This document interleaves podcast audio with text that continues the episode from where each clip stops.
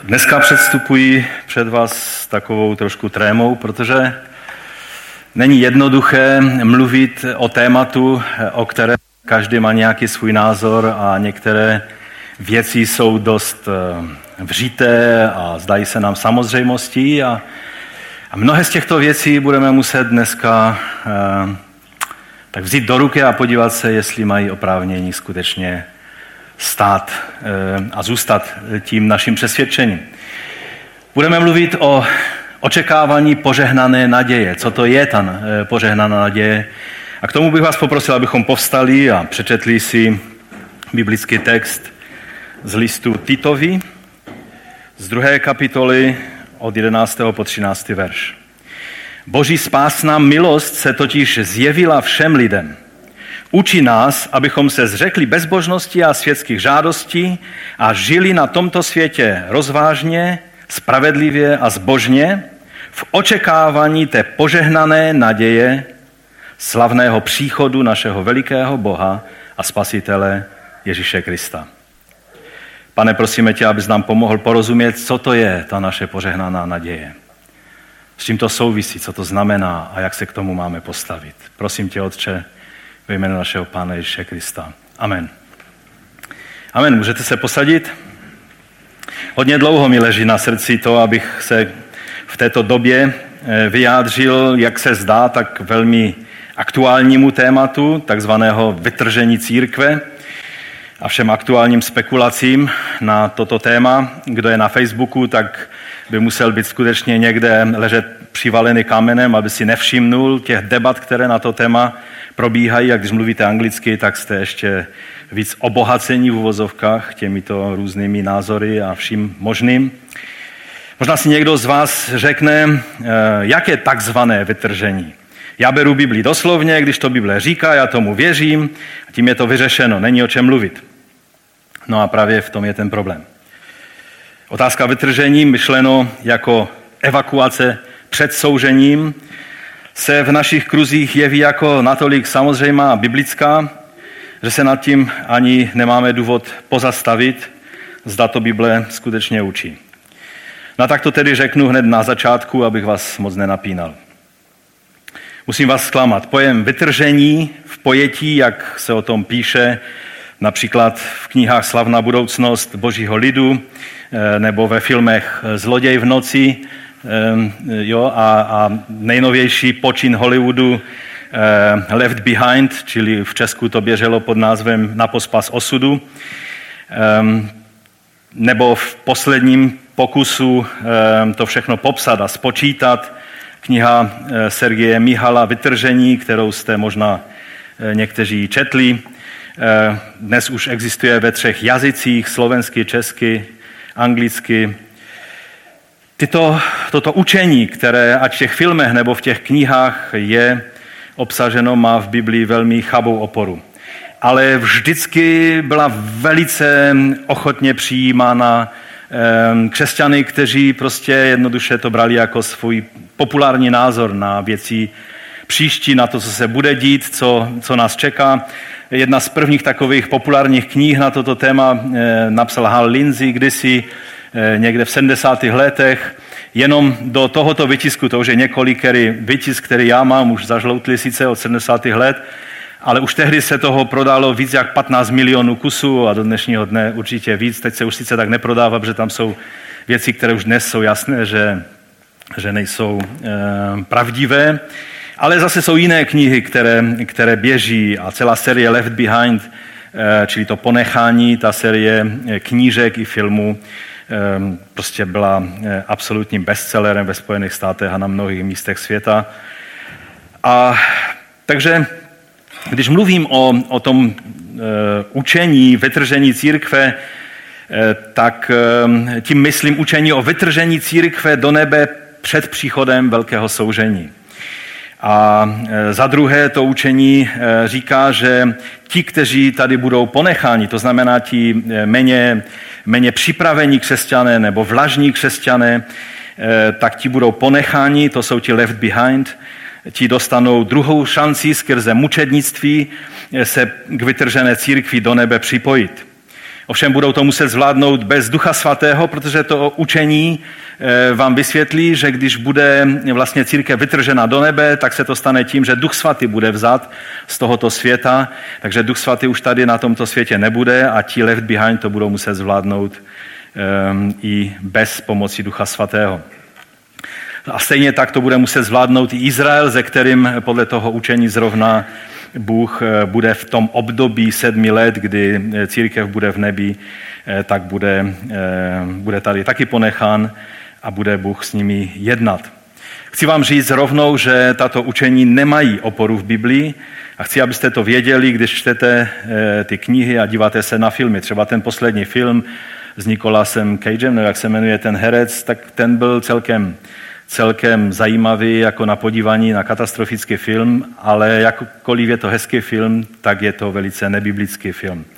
Ale pojďme pěkně od začátku. Můj první bod je, jak jsme se k tomu učení vlastně dostali. Eh, když bych šel úplně od začátku, tak bych položil otázku, jaké bylo učení rané církve prvních křesťanů. Nedávno eh, na, na, v jedné komunikaci písemné mi jeden bratr se ptal na tu knihu Vytržení a jak to vlastně bude a jak je to v Biblii.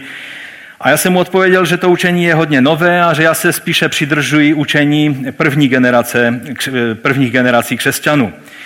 No a po nějakém čase mi ten bratr, eh, když už dočetl tu knihu, eh, tak mi napsal, že prostě starokřesťanská, ta raná církev Eh, věřila mnohým bludům a měla mlné, v mnohem se mylila. Ehm, jak se vůbec mohu držet jejich učení? No a tak mi nezbývalo, než mu odpovědět, že je třeba si uvědomit, že první generace křesťanů nám předala apoštolské svědectví Nového zákona, které máme v Biblii. A proto je tak nějak dobré jejich názory brát vážně. Že? Učení rané církve o nějakém vytržení před soužením do nebe nic nevědělo. Věřili v nadcházející milénium, to ano, věřili v to, že pán přijde v moci a slávě, aby nastolil milénium na tomto světě, ehm, ale to všechno se soustředilo na viditelný a slavný druhý příchod pana Ježíše a toto mělo odstartovat vlastně ten nový svět, nový věk, nové, ehm, novou realitu. Nevěděli o tom ani pozdější otcové církve, ani reformátoři a neví o tom ani většina seriózních biblistů dneška. Je jeden spis, který nejspíš vzniknul v Antiochii kolem roku 100, eh, čili v té Antiochii, kde, byla, kde bylo centrum toho zdravého křesťanství. A eh, o tom spisu se vědělo, že existuje, nebo existoval, ale dlouhá staletí byl ztracen. Nebyl k dispozici, jenom jsme ho znali z různých citátů eh, a, a tak dále. Je to Didache. Dneska si můžete zajít do knihkupectví a ve většině hm, takových seriózních knihkupectví budete mít spisy církevní otců a bude tam i Didache bylo objeveno v 1873 roce v Jeruzalémské patriarchální knihovně v Konstantinopoli nebo v dnešním Istanbulu a, a od té doby je k dispozici. A dovolte, že vám přečtu citát, jak tam se mluví o, eh, o věcech eh, konce. Bděte nad svým životem. Vaše lampy ať nezhasnou a vaše bedra ať jsou přepásána. Buďte připraveni. Nevíte totiž dne, v němž váš pán přichází. Často a ve velkém množství se zhromážďujte, to je dobrá rada, že? A proste o to, co prospěje v budoucnu vašim duším. Nic vám totiž nepomůže vaš, eh, doba vaší víry, nebudete-li dokonalými v posledním čase. V posledních dnech totiž povstane mnoho falešných proroků a škůdců, ovce se obrátí k vlkům a láska se obrátí v nenávist. Až se rozmnoží nepravost, budou se lidé navzájem nenávidět, pronásledovat a zrazovat. A tehdy se ten svůdce světa, myšleno Antikrist, zjeví jako syn boží a bude činit divy a zázraky, země bude vydána do jeho rukou a bude páchat takové nepravosti, jaké se ještě nikdy nestaly. A tehdy lidské pokolení bude přivedeno do očistného soudu, mnozí budou zahanbeni a zahynou. Kdo však vytrvají ve své víře, budou zachráněni od tohoto prokletí. A tehdy se zjeví znamení pravdy, otevřené nebe, pak hlas polnice a za třetí vzkříšení z mrtvých. Nevšak všech, nebrž, jak bylo řečeno, přijde pán a všichni svatí s ním, tehdy spatří svět přicházet pána z nad oblaku nebes. Čili toto bylo učení eh, prvotní a mohli bychom citovat mnohé církevní otce, kteří mluví velmi podobně. Profesor George Eldon Ladd ve své skvělé knize, jinak vám ji vřele doporučuji, je to kniha, která už sice je z 50. let, čili je dost stará, ale mluví velice jednoduše a velice jasně o, o, o těchto věc, věcech. Je to biblická studie, čili žádné spekulace o tom, co může znamenat eh, pravá noha šelmy a, a, a její nějaká hlava a tak dále, ale jednoduše jednoduše pohled na Bibli. A on tam má celý seznam citátů církevních otců, kteří mluví a mluví vlastně v podobném duchu, že, eh, že bude, budeme procházet třeba Ireneu z Lyonu, jeden z, z takových hlavních církevních otců mluví o tom, že budeme procházet ohněm které, soužení, který nás pročistí a připraví na tu slavnou e, budoucnost, kterou budeme mít s pánem. Že je to vlastně boží milost, abychom byli takto pročištěni. To nové učení o vytržení před soužením, jakkoliv v našich kruzích se zdá, že tady bylo od jak živa, tak ono vlastně začalo prorockými konferencemi eh, v Británii a ve Skotsku v 30. letech 19. století. A eh, na jedné takové konferenci v roce 1830 v Glasgow ve Skotsku byla sestra Margaret McDonaldová, která měla vidění, o kterém eh, mluvila, ve kterém mluvila o vlastně druhém příchodu pána. A e, proto, že to bylo na té konferenci, e, často se e, jí v literatuře vyjmenovává v souvislosti s tím učením o, o vytržení, že vlastně teologové to přijali na základě toho jejího vidění. Co mnozí ovšem neví, a asi to nevíte ani vy, a tak vám to, vám to chci říct, je fakt, že ona v tom proroctví mluvila spíše o vytržení po soužení v den páně, kdy přijde eh, soudit svět a ne o vytržení před soužením. Její proroctví poprvé bylo publikováno v roce 1840, ovšem, a já jsem ho četl a, a je, to, je to velice silné svědectví, můžete si to vygooglit a, a přečíst.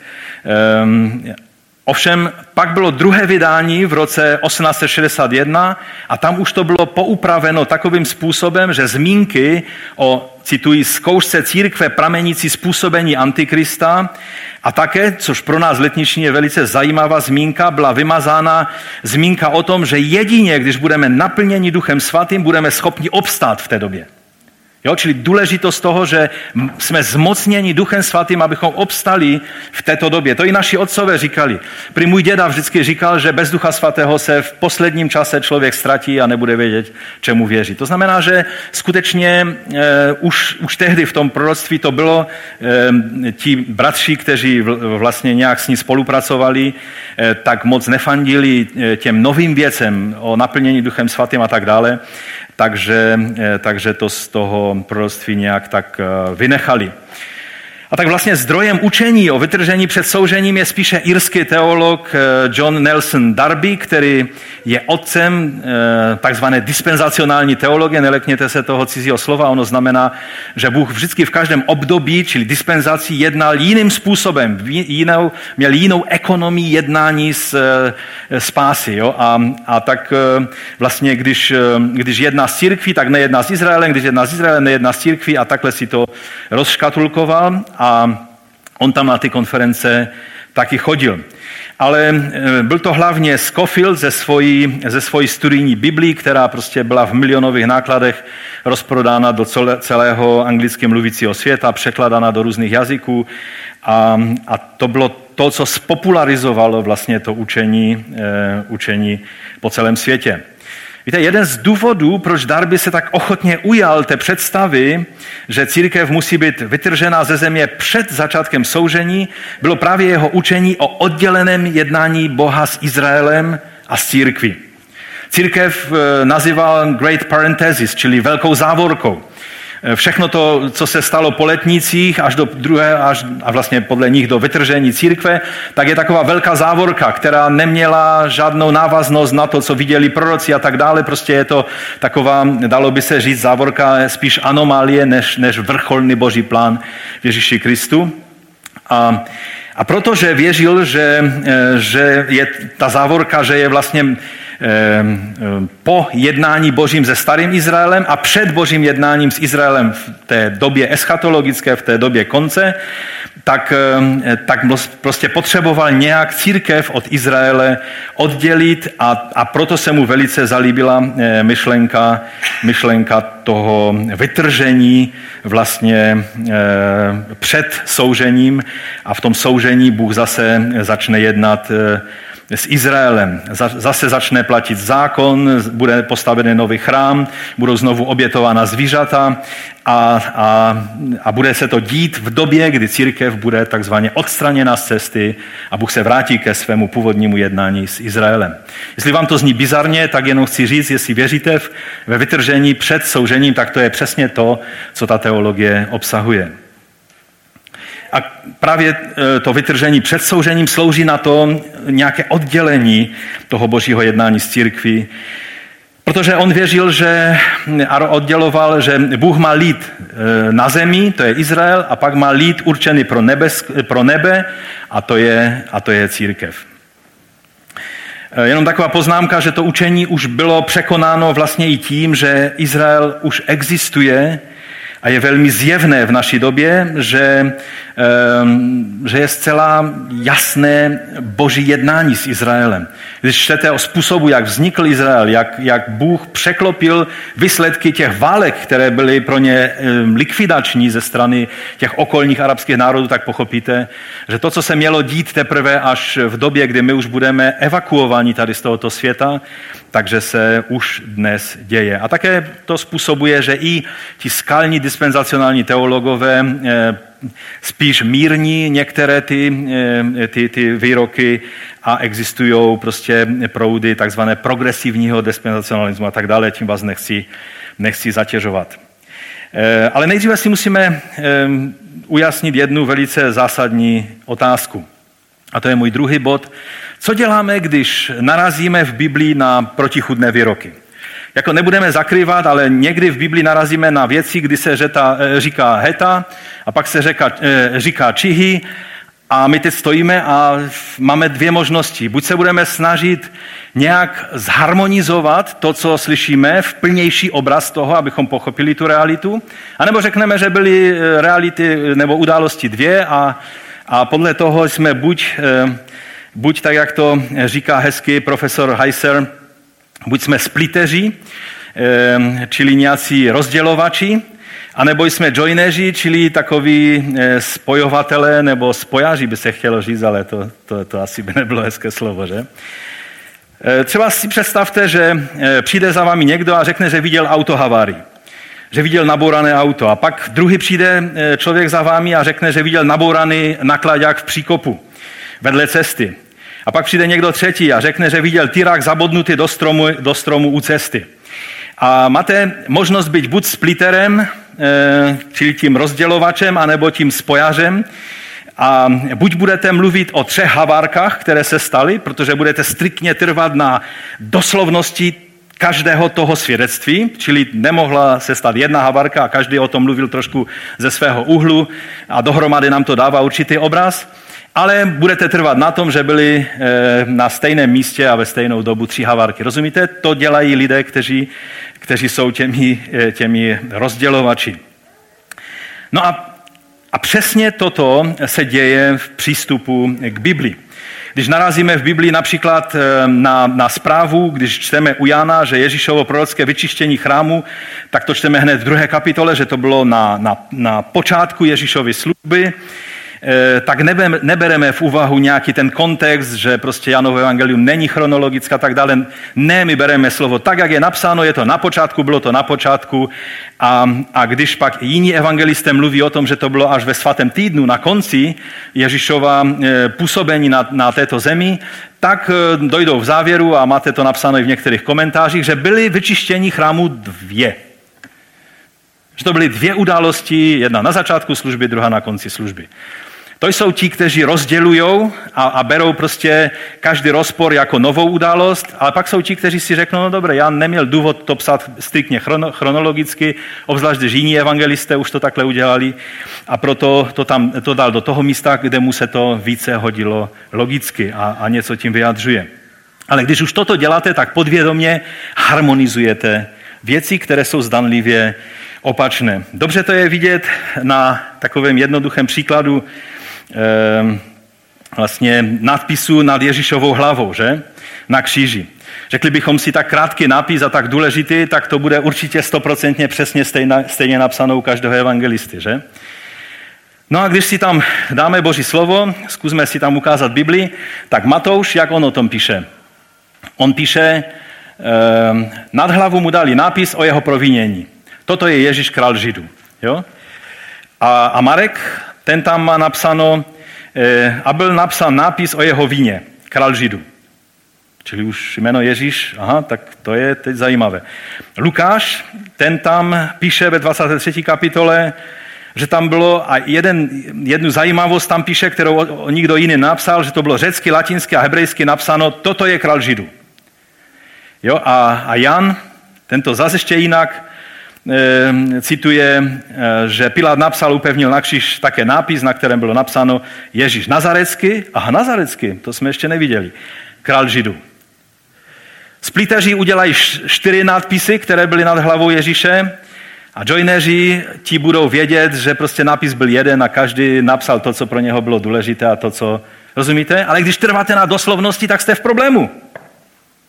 Protože co pak nám Matouš lhal, nebo Lukáš lhal, nebo kdo lhal? Někdo musel lhat, protože každý to napsal trochu jinak. A to je samozřejmě banální příklad a, a rozumíme, že to je třeba zharmonizovat, ale takových příkladů bychom mohli mluvit až do večera mnoho. A přesně tento princip musíme použít i v přístupu k textům, které popisují druhý příchod Pána Ježíše. A těch míst a narážek je tak obrovské množství, že není v mých silách nějak, nějak jich se jimi podrobně zabývat. Ukážeme si jenom, jenom eh, některé, některé klíčové verše, které eh, jsou citovány právě lidmi, eh, lidmi, kteří vyučují o vytržení církve před soužením. Ty, ty narážky v písmu nebo, nebo místa, které o tom pojednávají. Některé mluví o příchodu pána v moci a slávě, druhé mluví o překvapivém příchodu pána jako zloděj v noci, další mluví o, o překvapivém příchodu jako zloděj v noci pro svět, ale ne pro nás. A, a další mluví o našem zhromáždění k němu a o příchodu nemluví vůbec. Eh, čtvrté mluví o vzkříšení z mrtvých a našem proměnění v okamžiku v důsledku jeho příchodu. No a správný přístup je, že budeme vidět tyto výroky jako různé stránky eh, té stejné věci. Tak to viděli křesťané po celé 2000 let a je čas, abychom se, eh, každý, kdo máme prostě nějaký jiný názor, abychom se k tomuto, k tomuto vrátili. Můj třetí bod je rozpory a nedůslednosti eh, toho učení. Učitelé tohoto, tohoto přístupu k písmu eh, se sice dušují a ohanějí tím, že přistupují k Biblii absolutně doslovně, že berou prostě eh, všechno, co je napsáno doslovně a nesnaží se to nějakým způsobem vysvětlovat jinak a, a, a ty ostatní napadají z toho, že mají sklon k liberalismu a tak dále. Ehm, odmítají alegorický přístup a tak dále. Problém je ovšem v tom, že Bible je napsána v různých žánrech. A proto, když chceme mít respekt před Božím slovem, tak musíme začít tím, že především respektujeme charakter eh, té knihy, kterou nám Bůh dal. Když Bůh se rozhodnul, že tam bude poezie, že tam budou historické záznamy, že tam budou dopisy, že tam, že tam bude apokalyptická e, žánr e, použít, že, e, tak, tak to prostě budeme respektovat. Protože tím dáváme na jeho pokoru před Bohem a ne, že si řekneme, ne, já budu brát Biblii prostě způsobem, jakým já uznávám za vhodné. Většina toho, co čteme v knize Zjevení, je v apokalyptickém žánru. Ten obraz tak trošku vyjadřuje ten apokalyptické, ty obrazy. Jsou tam nějací čtyři jezdci apokalypsy, jsou tam různé obrazy a my musíme vzít na vědomí, že je to apokalyptický jazyk plný symbolů, čísel, dění na nebesích, dění na zemi. Je to mnoha vrstevné, že je znovu a znovu stejná věc popisovaná novým a novým a novým pohledem a ne tak, jak vám někdo řekne, že zjevení musíte brát eh, chronologicky přísně jednou věc za sebou, protože všechny ty věci se pěkně tak po pořádku budou dít. A každý odborník vám řekne, ale to není způsob, jak se čte apolo, eh, teda apokalyptickou literaturu. Musíte ty obrazy naskládat na sebe, aby vám to dalo jeden celistvý obraz. A vidíme, že jsme v problému v přístupu ke knize zjevení. Tady se ještě taková zajímavost ehm, a, a, a vždycky se nestačím divit, protože právě ti učitelé doslovnosti, kteří se předhánějí v tom, aby zdůrazňovali, jak, jak je důležité prostě absolutně doslovně číst včetně e, apokalypsy nebo knihy zjevení, tak najednou berou hned začátek, první tři kapitoly, kde jsou jednoduše listy sedmi skutečně existujícím církvím eh, v eh, provincii Ázie, ke kterým Jan měl velice blízko, i když mnohé z nich byly založeny Pavlem, ale, ale Jan svůj sklonek života vlastně prožil v těchto, v těchto církvích, hlavně v Efezu. A když byl ve vyhnánství na, na ostrově Patmos, tak vlastně píše těmto sedmi církvím. A my z toho můžeme samozřejmě ty věčné boží principy brát a, a poučit se, brát napomenutí, ale vždy musíme pamatovat, že to bylo slovo k těmto konkrétním sedmi církvím.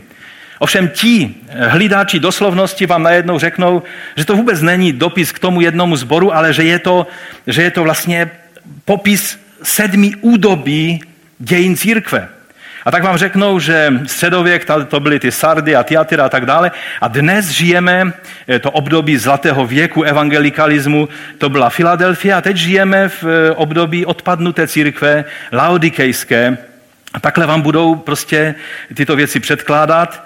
A najednou se nestačíte divit, že to, co je doslovné v knize zjevení, berou alegoricky a to, co pak je začátkem čtvrté kapitoly, začíná být ale, alegorie a apokalyptické obrazy, kterým je třeba rozumět, abychom zjistili, o čem se mluví, tak berou striktně doslovně. Čili úplně vzhůru nohama a já bych vás chtěl povzbudit, abyste to takhle nečinili. Další rozpor je v tom, že se tvrdí, že vytržení může přijít kdykoliv, eh, protože když se mluví o znameních eh, Ježíšova příchodu, tak se vždycky mluví o jeho příchodu a, a, a vytržení prostě eh, se má stát kdykoliv, třeba teď v té vteřině by se mohlo stát. Z toho důvodu mu nemůžou předcházet žádná znamení. Ovšem, takhle je to učení, ale praxe je taková, že tyhle knihy vznikají právě v těchto kruzích. A tyhle knihy nedělají nic jiného, než vypočítávají, v jakém období jsme a jak daleko jsme od e, druhého příchodu, v vytržení, v jakém e, období, u jaké pečeti už jsme a tak dále a tak dále. E, příznačná je kniha 88 důvodů, proč k vytržení dojde v roce 88. E, to je kniha, která samozřejmě už je pase, ten autor ještě pak napsal knihu Eh, opravnou v roce 89, ta už se tak dobře neprodávala, protože ta první se prodala v milionových nákladech. Ale od doby, co vzniknul stát Izrael, tak vlastně tím odrazovým můstkem pro ty spekulace a vypočty, tak se stává um, prostě vždycky, vždycky ta, eh, vznik státu Izrael.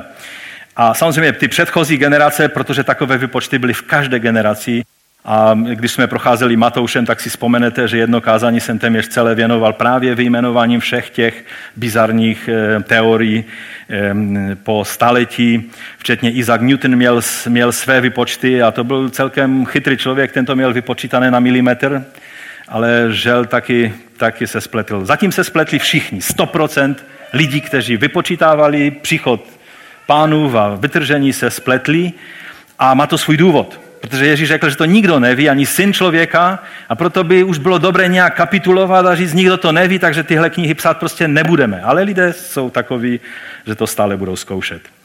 No a tak eh, ten 88. rok byl vypočítán tak, že 1948 eh, byl vznik Izraele plus jedna generace, což je 40 let, tak to se rovná 88, čili to byl ten nejzaší termín. Eh, ale pro některé oni řekli, no dobré, ale vytržení bude sedm let před Ježíšovým příchodem, takže ten termín stanovili na 81. rok. A, eh, a já si pamatuju, jak jsem byl na vojně, to byl 78. až 80. rok, A tady byl jeden učitel, tež takový velice eh, zběhlý v těch všech znameních. Podle něho se už nový chrám eh, stavěl v Jeruzalémě, jeho základy, už tam se na tom pracovalo a tak dále. A tehdy on říkal, že nejzastší termín je 82. rok. A tak jsem si pamatuju, jako mladý člověk jsem si říkal, no tak, protože jsem byl čerstvě oženěn, tak ještě budu žít nějaký rok, dva, ehm, když se vrátím z vojny se svojí rodinou a pak ať už se děje, co se má dít. A a samozřejmě víme už teď, že, že ani ten termín, ani 88. rok nebyl, nebyl termín správný. Ale vždycky, když byl termín pase, tak eh, prostě ti, kteří to vypočítávají, přišli s jiným. E, najednou si uvědomili, no ale o Izrael tolik nejde, jde o Jeruzalém. A Jeruzalém se dostal do, do, do izraelských rukou v roce kterém? V 67. roce, že? To je to spouštěcí datum. A tak 67 plus 40, to je rok 2007, minus 7, že někteří říkali 2007, ale někteří si řekli, člověče, sedm let eh, před příchodem pána bude rok 2000 a to je přesně datum eh, vytržení a navíc se do toho zamotal ještě Y2K, no neberte to takový kulatý termín.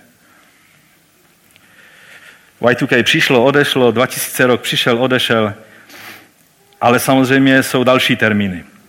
Když ten termín byl pase, přišel zase jiný. A v téhle knize a v mnohých, mnohých materiálech po celém světě se dočtete, že vlastně počítat s tím, že začal Jeruzalém, že, že se dostal do židovských rukou, to není to správné datum. Správné datum je rok 88, protože tehdy fikovník nebyl zasazen, ale začalo jeho listí pučet. A co je pučení listí fikovníku? Je to ten, ta obrovská vlna návratu e, olímů, čili těch e, východních židů z bývalého sovětského svazu do Izraele. To je to datum, 88. rok a zase jsme o 40 let posunutí e, do, dopředu. S tímhle e, začátkem té generace konce pracuje tahle, tahle kniha. Mohl bych pokračovat, ale, ale myslím, že že jenom dodám, že pak už stačí jenom trochu astronomie a astrologie, jo, a už jsme, už jsme tam, kde jsme potřebovali být a výsledek je zaručený. A třeba současné datum vypočtení, vytržení podle těchto spekulací se musí stát, a je to, je to v té knize, mezi lety 2015 až 2014. Si můžeme ten další obrázek tak eh, tady to je fotka z té knihy, jo, čili jestli na to nevidíte, tak tam je období devíti let mezi 2015 eh, a 2024, to je období vytržení, eh, čili my jsme tak nějak uprostřed toho období a pak ti, kteří to ještě lépe vypočítají po celém světě, tak přijdou s tím datem 23. září a tak dále a tak dále. Přitom Bible mluví přesně o opaku. Nikdo neví, kdy bude ona poslední generace. Ani Ježíš to nevěděl, když chodil po této zemi, i když ten toho věděl nejvíc z nás. A první křesťané byli vlastně přesvědčeni o čem? Že to je ta jejich generace. Že?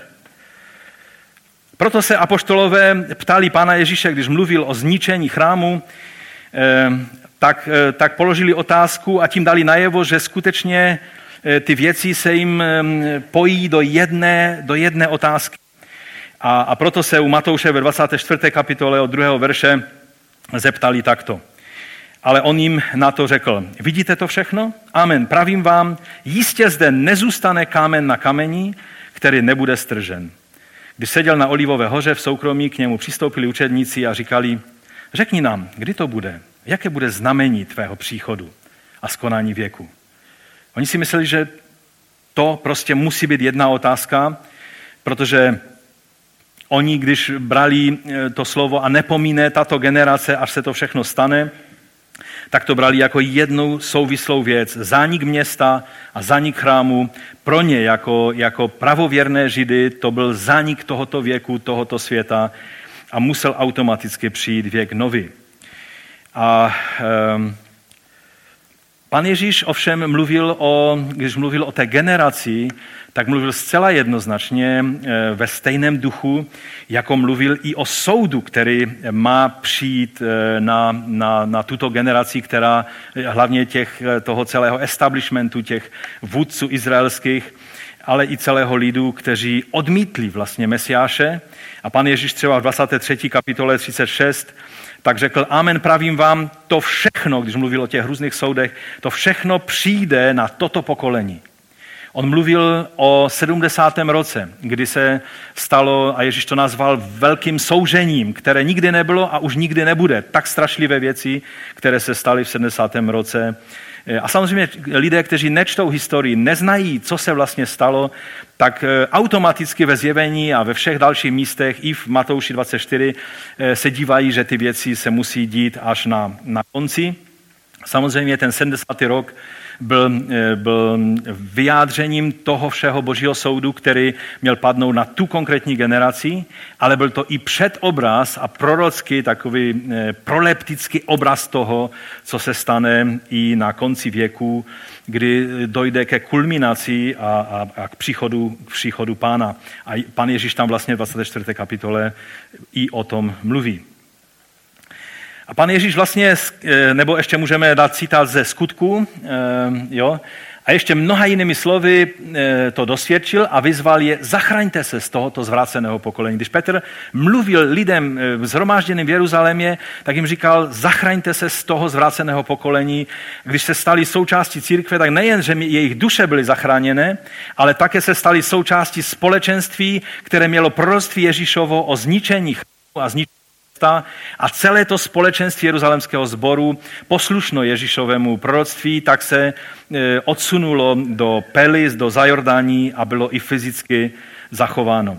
A Ježíš, e, když mluvil e, o, o té době konce svého příchodu, tak on vlastně v podobenstvích 25. kapitoly, konec 24. a 25. kapitola Matouše, tak mluvil o tom, že eh, to bude překvapivě později, než by si mysleli, proto nemají polevit ve své věrnosti pánu. O tom je podobenství o věrné služebníku, o tom je podobenství o deseti panách. Tam vůbec se neřeší nějaké vytržení eh, nebo vzetí na svatbu nevěsty, protože možná budete překvapení, ale v tom podobenství eh, nevěsta vůbec se nevyskytuje. Vůbec tam nehraje roli. Ty pany nejsou žádnou nevěstou.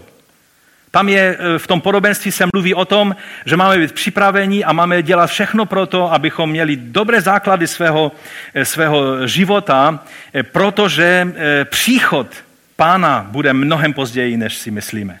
A proto potřebujeme, aby z generace na generaci toho oleje v našich lampách bylo dostatek.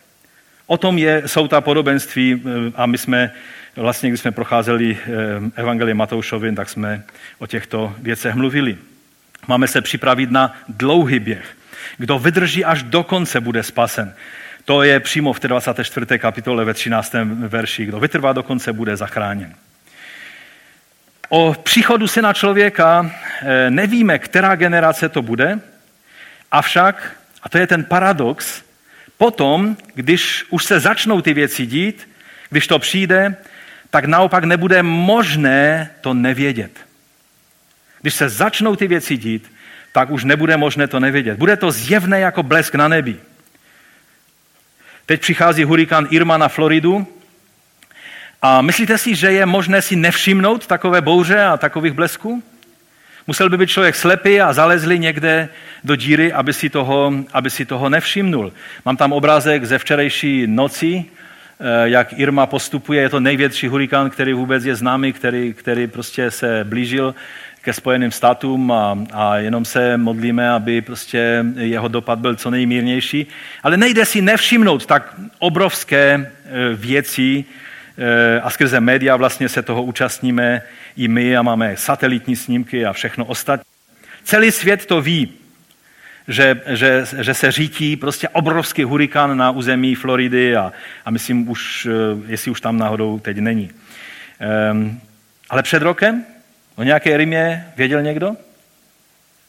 Možná někdo odhadoval z křišťálové koule, že přijde nějaký velký hurikán. No on by se celkem trefil, že oni jsou větší a větší, ty hurikány. Nikdo nevěděl o žádné Irmě.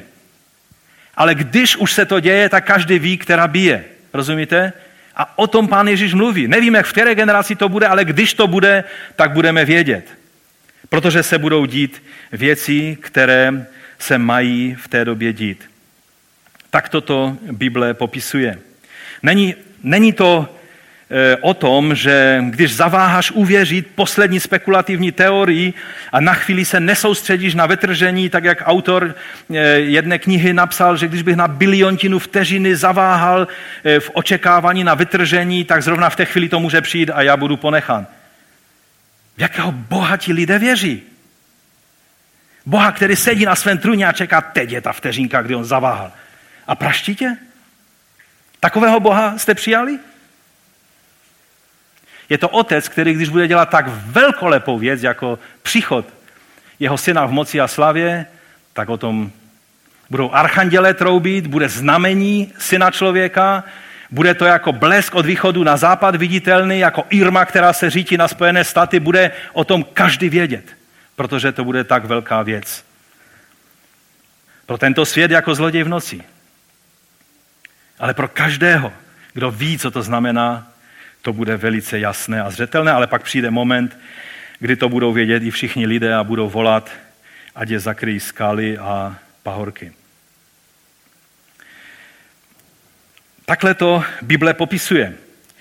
Ehm, takový obraz nějakého prostě e, nahlého vytržení nějaké závorky, anomálie e, prostě božího plánu s člověkem je velice cizí biblickému e, učení.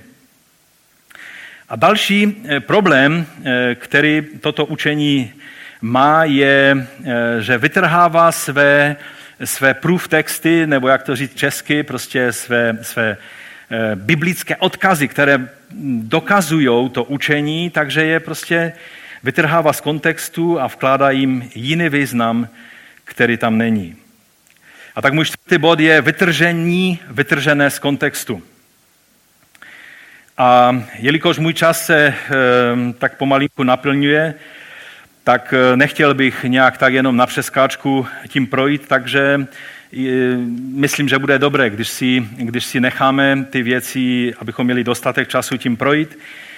A eh, jsou takové tři základní klíčové texty a to je slovo o tom, že vás vemu k sobě, to je Jan 14 od druhého verše, pak je, pak je kapitola o vzkříšení z prvního listu korinským, Eh, od 22. až, až ke konci kapitoly, kde se mluví o našem proměnění a o vzkříšení, o těch všech věcech.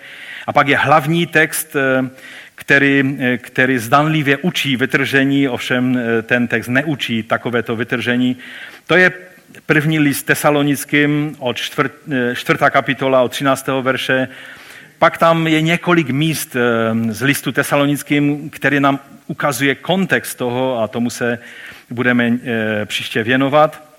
Když, když to eh, chci uzavřít nějakým, aspoň jedním příkladem, tak k těm třem hlavním textům, které se používají jako důkaz eh, pro, pro to vytržení před soužením, tak budeme, budeme se tím zabývat ne příští neděli, protože budeme mít hosty a bude tady taková mimořádná neděle, ale potom někdy, někdy příště se k tomu vrátíme tak těm hlavním textům bych přidal ještě jeden takový typický, který je používán v celá opačném eh, významu vůči kontextu toho, co pán Ježíš říká. Je to Matouš 24.40 a tam je napsáno, že tehdy budou dva na poli, jeden bude vzat, eh, druhý bude zanechán. Dvě budou mlít na obilném mlínku, jedna bude vzata a druhá bude zanechána. Hned vám ti to učitelé přispěchají s vysvětlením, že ten, kdo byl vzat, tak je vzat ve vytržení do nebe a ten left behind, podle toho jsou i ty filmy a knihy, čili ponechan je ten, eh, kdo zůstane zde na zemi. Eh, když ovšem přečteme kontext eh, toho slova, tak je vše v dost jiném světle. Když si dáme od 37. verše ten, ten úsek písma, tak tady je napsáno, neboť jak tomu bylo za dnu Noé, tak tomu bude i při příchodu syna člověka. Jako totiž v oněch dnech před potopou jedli, pili, ženili se, vdávali až do dne, kdy Noé vešel do korábu a nic nepoznali, dokud nepřišla potopa a všechny nesmetla, takový bude i příchod syna člověka. Tehdy budou dva na poli, jeden bude vzat a druhý bude zanechan. Tady je to slovo smést, ehm, to je slovo airo, které znamená mnohé věci. My tam máme eh, prostě eh, gramatický rozbor toho, jak je v eh, překladech to slovo používaná. Hlavní význam toho slova je ehm, prostě vzít, nést, odnést, odvat, smést. Jo? Prostě to jsou všechno ty významy toho slova, čili ten, kdo bude vzat, odnesen, smeten, odveden eh, prostě a tak dále, tak byl kdo? To byli ti všichni, kteří byli eh, smetení, odnesení vlnou potopy. A ten, kdo byl ponechán na světě, tak byl Noé se svojí rodinou. A v tom, v tom smyslu pan Ježíš prostě ta slova mluví, tam je přímo takovéto slovo použito, že ti, ti, kteří byli vzati nebo odneseni e, tou vlnou potopy, tak byli ti v soudu. A proto třeba známý komentátor Nového zákona Ben Witherington tak říká, že v té situaci bylo hodně dobré být left behind, být prostě ponechán, protože to byli ti lidé, kteří byli ponecháni naživu a ostatní byli souzeni. A pokud máte pochybnosti, jestli to tak může být, tak možná vám pomůže, že když Lukáš cituje to stejné Ehm, vyjádření od pána Ježíše, tak tomu dává korunu. Ve své verzi dodává otázku překvapených učedníků a to je Lukáš 17.37 a oni mu řekli, a, a kde to bude, pane? Kde budou ti lidé odneseni? A pan Ježíš říká, kde je tělo, tam se zhromáždí i supy. To si myslím, že nevypadá příliš dobře s těmi, kteří byli vzati. Když jsou vzati tam, kde je řeší mrchožroutí, tam bych raději nechtěl být. To jsou lidé, kteří jsou poddáni božímu soudu. A tak to přesně je den páně, den příchodu pána ukázan. Den slávy a záchrany pro jedny a den hruzy a soudu pro druhé. To je vždycky ukázáno jako spolu, ale když jsme ti, kteří neharmonizují všechny ty, ta vyjádření Bible, eh, které, které jsou napsána, tak budeme z toho dělat několik událostí, ale když víme, že se mluví jak ve starém, tak v novém zákoně vždy o tom stejném dní, tak proto eh, budeme vidět, že je to jak den radosti a světla pro jedny, tak je to den tmy, hruzy a soudu pro druhé, pro ty, kteří odmítli Boha. A také budeme, eh, dali pán příště mluvit o tom, jak hodně proti proudu celého učení Bible je myšlenka, že když začíná soužení a problémy v tomto světě, že my budeme očekávat na evakuaci, tak jak to právě Sergej v té své knize nazývá, že podstatou vytržení je evakuace. Ehm, příště si možná eh, řekneme víc eh, souvisle tento citát. Závěrem bych eh, možná se vrátil k té otázce z toho listu Tita z druhé kapitoly, jak tam je řečeno, že boží spasná milost se zjevila všem lidem a učí nás, abychom se zřekli bezbožnosti, světských žádostí a žili na tomto světě rozvážně, spravedlivě a zbožně. A možná si kladete otázku, no ale bez takového toho překvapivého momentu, že pán to vytržení může přijít v každém okamžiku, eh, to vytváří určitou bázeň, určitý, určitý strach z toho, že když nebudu připraven v, té, v každé vteřině, takže mě to může minout. Eh, tak vám chci říct, že Titus tady nemluví o tom, že příchod pána je tím, co nás motivuje říct svatě, ale že je to spasná milost, která se zjevila všem lidem. Je to boží milost, která působí v nás. I když ten prvek bázně boží, z toho, to, to říká Petr třeba na jednom místě, že mluví, když to všechno má podlehnout soudu, jakým životem bychom my měli žít. Takže eh, když bychom položili otázku, co je tou požehnanou eh, nadějí, tak ta odpověď je samozřejmě, že je to slavný příchod našeho velikého Boha a Spasitele Ježíše Krista. Všimněte si, že tady pán Ježíš je nazvan Bohem. To ruší celé ty spekulace o tom, jestli on je božský nebo ne, jak jsou různé sekty, které to popírají. Tady je řečeno, že naší naději, to, na co čekáme, co se stane, ale to čekání je tím, že bdíme eh, s tím správným způsobem, to znamená, že děláme to, co nám bylo svěřeno, to, k čemu jsme byli povoláni, nevypočítáváme eh, různé kalkulace, protože víme, že když to přijde, tak to budeme vědět, ale jsme věrní v tom, k čemu nás Pán povolal a tím naplňujeme to slovo, že očekáváme požehnanou naději, slavný příchod našeho velikého Boha a Spasitele Ježíše Krista. Ale bych vás chtěl pozvat, abychom společně povstali a jestli dovolíte, tak někdy, že jsem to tak trochu nechal vyset ve vzduchu a ta klíčová, ty klíčové biblické texty jsme si necitovali, a tak můžete mít pocit, že jsem hodně mluvil o tom, ale nakonec jsem se těch závažných biblických míst nedotknul, takže já se vám za to omlouvám, zdržel bych vás tady příliš dlouho a proto to učiníme na některém z příštích zhromáždění. A my tě nyní, pane, prosíme, aby se k nám sklonil a aby nám dal milost, tak jak, Titus, jak Pavel k Titovi říká, aby ta tvoje úžasná milost způsobovala v nás veškerou bázeň, veškeré, veškerou zbožnost, život podle tvé vůle, abychom, tak jak nám i bratr Bill Pepper říkal, abychom byli ochotní vzít ten kříž, který, který je součástí té věrnosti a z bodu A do bodu B tě následovali v té poslušnosti naplňování tvé vůle aby e, naše bdělost byla vyjadřena touto věrností a ne různými kalkulacemi a očekáváním, že každou vteřinu e, můžeme být evakuováni z tohoto světa. My ti děkujeme za to, že neočekáváme, že budeme evakuováni, naopak očekáváme, že ty se svým královstvím přijdeš na tento svět. A tak, jak už teď můžeme vidět prvotiny tvého království a můžeme je prožívat a ochutnávat, tak víme, že tvůj příchod bude znamenat jenom plnost překypující toho, co už teď trošinku skrze Ducha Svatého můžeme prožívat. My ti za to děkujeme a chválíme tvé jméno. Amen.